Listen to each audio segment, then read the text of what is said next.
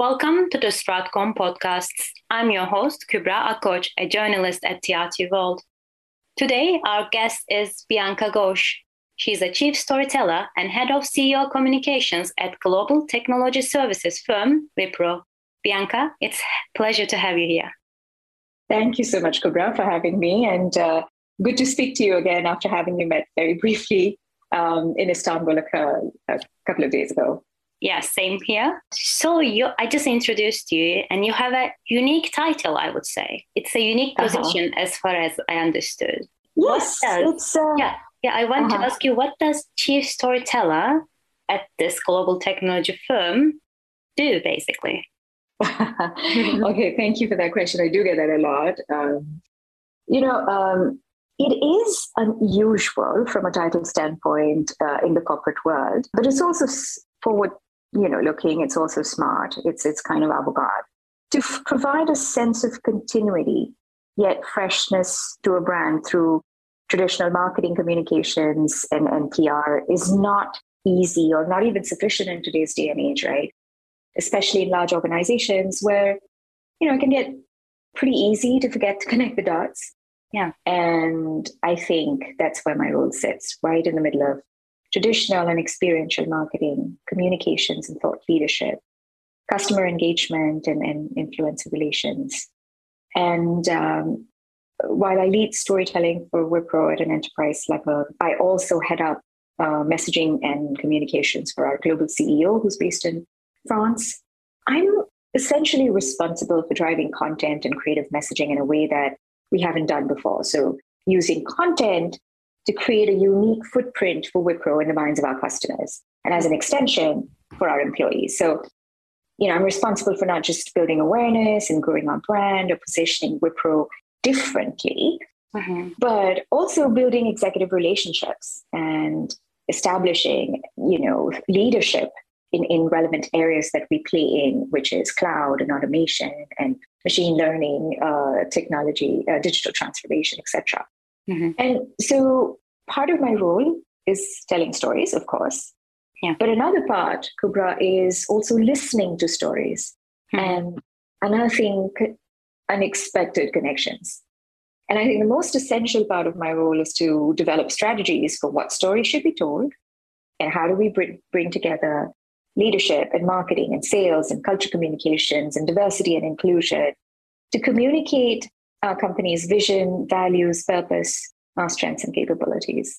Mm-hmm. And I look at my role as is more than a job. It's a mindset. It's a leadership skill. Mm-hmm. And my approach to this job has been whatever it takes.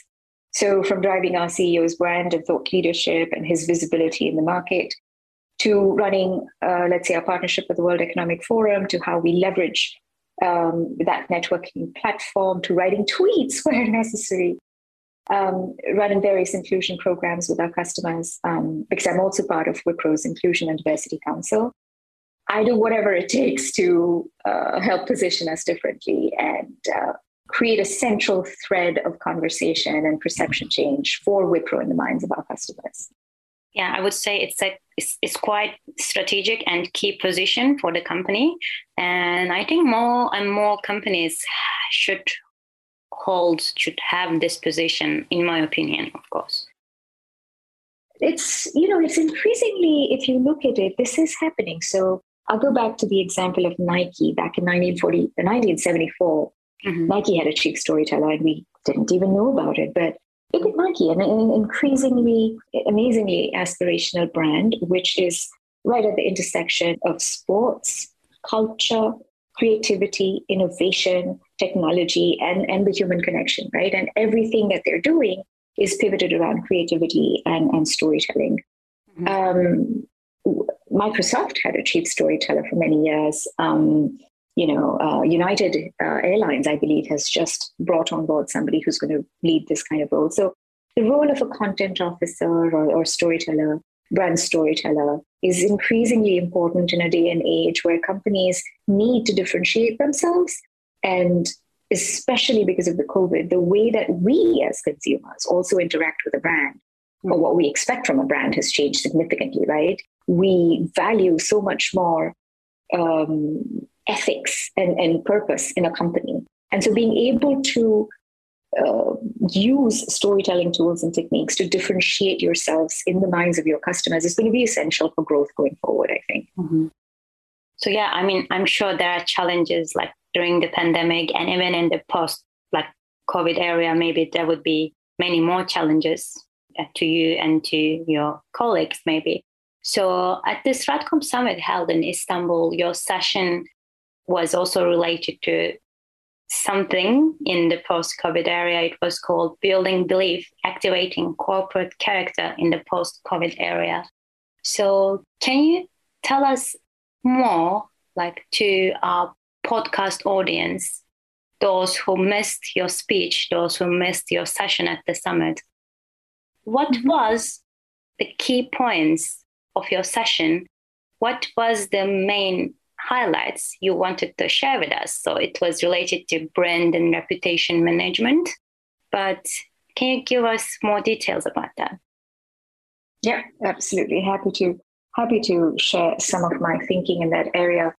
But I, I also want to, um, you know, thank uh, the Directorate of Communication for inviting me to share my views at the summit. I think it was a fantastic opportunity to meet um, like-minded and forward-thinking uh, individuals from the world of strategic communications and diplomacy and, and advisory, and great networking, great conversations, uh, great insights. So Uh, really enjoyed um, the hospitality as well uh, in Istanbul. So, um, I so I, I wanted to talk a little bit about by starting about the role of strategic communications professionals in today's world, because this is a very dynamic world that we're living in today, right?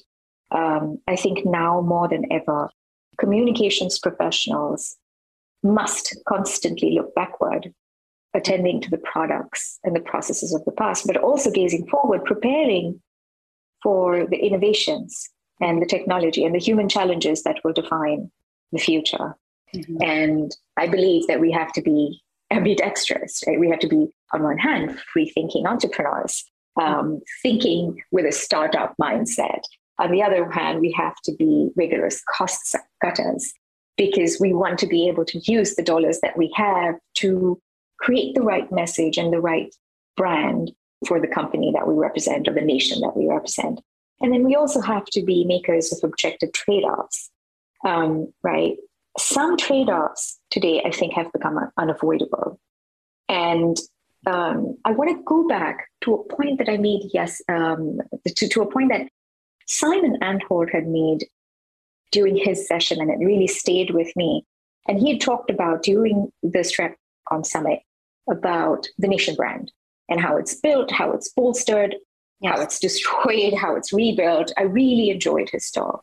And towards the close of his session, I remember he talked about how nations today must commit to doing what's good, not just for themselves, their own people, but also for others and the planet too. And that is the only way that admiration or reputation is built. Mm-hmm. That's how brand is built, and that's how loyalty is built. And the parallels between um, uh, building reputation and brand for a company and for a nation, they are, you know, they, they're very similar. Um, and that's where really environmental, social, and corporate governance comes in, or E S G in short. Um, I'm sure you would have heard of E S G and how that's essentially, I, I believe it's changing completely the axis of reputation and communications work. And I wanted to bring this up as a key element of uh, brand work and communications work in today's dynamic atmosphere, especially with the changes after the uh, COVID um, pandemic has caused, resulting in consumers Uh, demanding a lot more transparency, authenticity, um, and, and walking the talk on parts of brands. So you can't just, you know, check the box and move on from there, but you really need to be able to demonstrate how you are um, a good brand that has a purpose beyond profit making. And um, so I, I, I drew parallels in my session Um, about whether multi, you know, it's it's multinational corporations like the one that I work for, which is Wipro, it's a global technology company, or nation brands, and how companies today are facing significant regulatory, social, market pressures to align their interests with the interests of society, right? Mm-hmm. Um, and that's, of course, in part because of the pandemic. But I believe, Kubra, that if you take COVID out of that equation, you will still get the same result, because all these changing expectations mm-hmm. are the ripple effects of national frameworks and intergovernmental frameworks that have already been put in place. Frameworks like the Sustainable Development Goals, or S D Gs, or the Paris Agreement, which are responding to two of the biggest challenges that is facing humanity today: climate change and inequality, right? And I believe that these frameworks are very tangible and they're very far-reaching. And they're changing not just national policy landscapes and regulation, but they're also catalyzing market interventions. They are changing the flow of capital across public and private um, worlds. They're changing consumer expectations, employee expectations, and they're prompting the adoption of stakeholder models of corporate governance. And in the face of this landscape, whether it's nation brands, which is what a lot of people at the summit talked about, or corporate brands, they must, I believe, today increasingly reduce their environmental impact and increase their social impact. And that was essentially um, the, the takeaway from my talk as to how um, E S G, those who are building strong E S G reputations, mm-hmm. are the ones that are poised for growth in today's day and age. Yeah, right. I see. So you said increased social impact for like corporate mm-hmm. uh, brands, also nation brands as well. So since you mm-hmm. said so- mm-hmm. social impact, how do you see the gender inequality or gender diversity, or just diversity and inequality, stands in this equation? How do you see, like, while building a brand and reputation, are we also balancing, like, with all technical work we need to do, there is also mm-hmm. a social side, and in the social side, this is an important component, which is diversity and equality. So how do you see this situation in the today's uh, context? That is a very important question, and I'm so glad you asked that. Um, E S G in itself Um, includes an, a component or an element of equality. And that is one of the biggest challenges facing humanity today. Across the world, um, you will you will have seen enough reports. You know, you're part of um, the, the team and the cohort um, who report on inequalities. And you will notice that because of the pandemic, inequalities have exacerbated manifold. Um, whether it is from an economic social standpoint, whether it is in terms of gender equality, I believe that the pandemic, and not I believe, data proves it, that the pandemic has wiped away almost an entire decade's worth of progress and work that has been done in the area of gender equality. Mm-hmm. And um, we need to start afresh Um, in terms of, you know, building that sense of uh, belonging and, and, and community for women, because we know for a fact that the pandemic has affected women disproportionately, especially women who are from minority communities, women who are from communities of color. They've been disproportionately affected. I don't have the exact data, um, Kubra, as of today, but I know that um, data from a couple of months ago had proved that women lost more jobs during the pandemic than men did.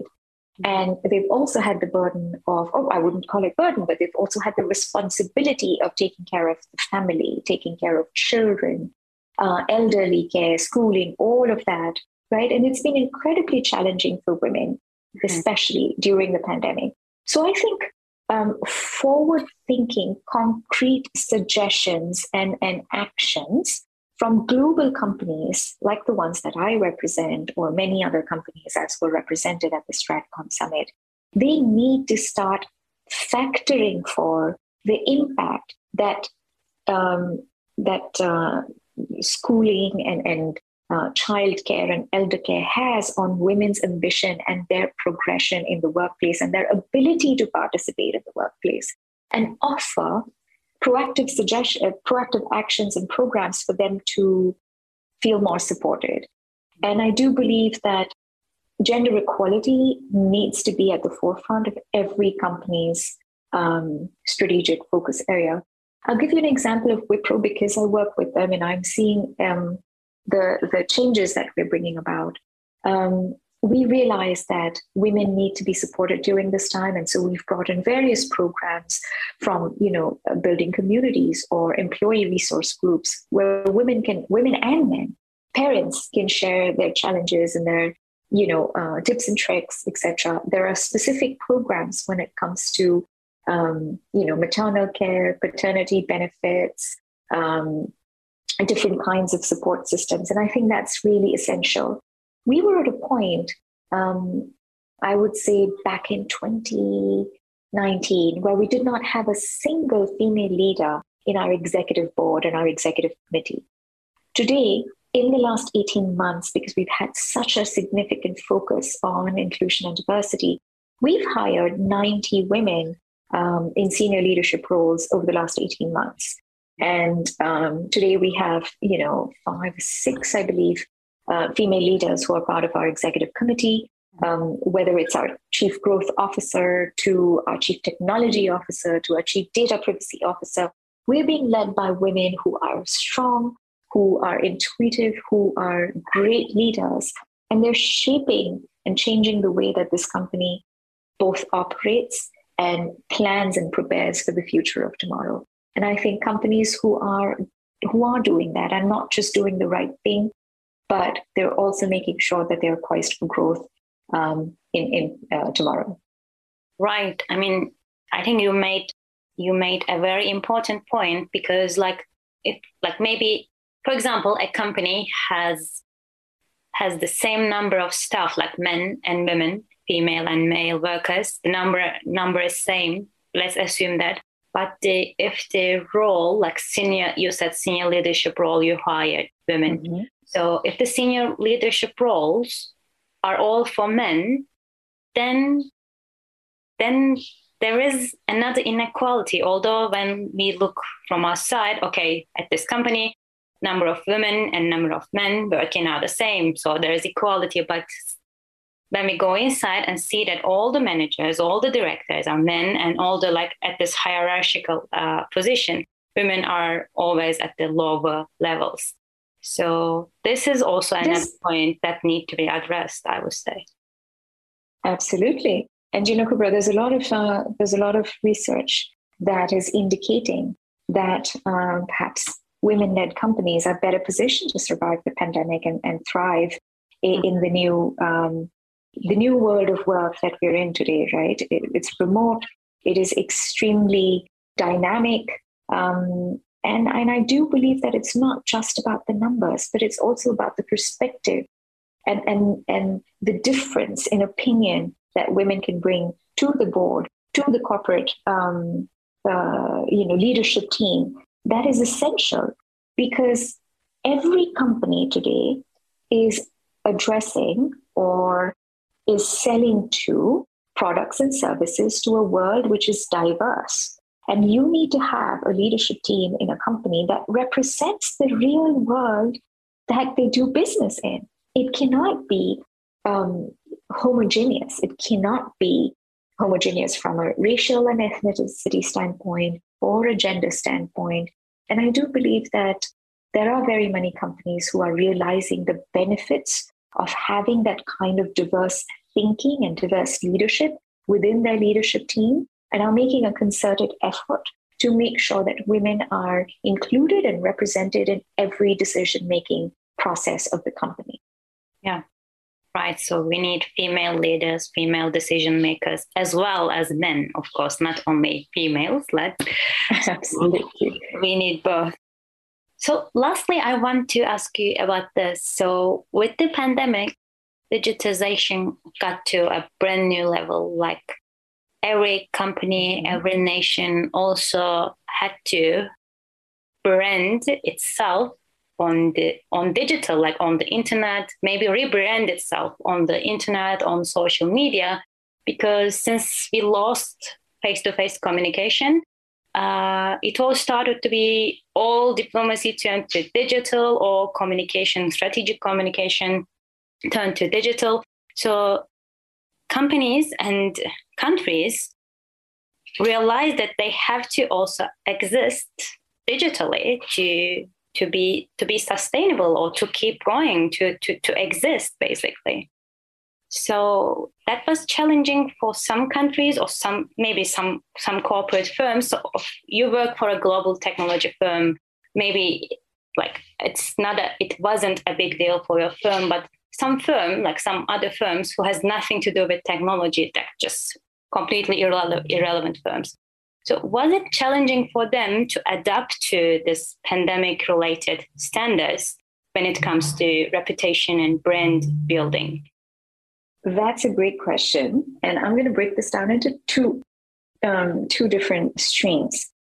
One, yes, I do believe that the pandemic has made companies that were kind of fence sitters uh, for many years, who were thinking about uh, embarking on a digital transformation of their companies, but then they realized that in the post-COVID era, oh well, we're still in the middle of COVID, so I can't really say post-COVID, but um, now it is absolutely essential that they transform their, their operations and their businesses to be more digital. And um, so I think the pandemic has essentially um, turbocharged uh, the digital transformation trajectories of many, many companies, big and small, legacy companies or startups alike.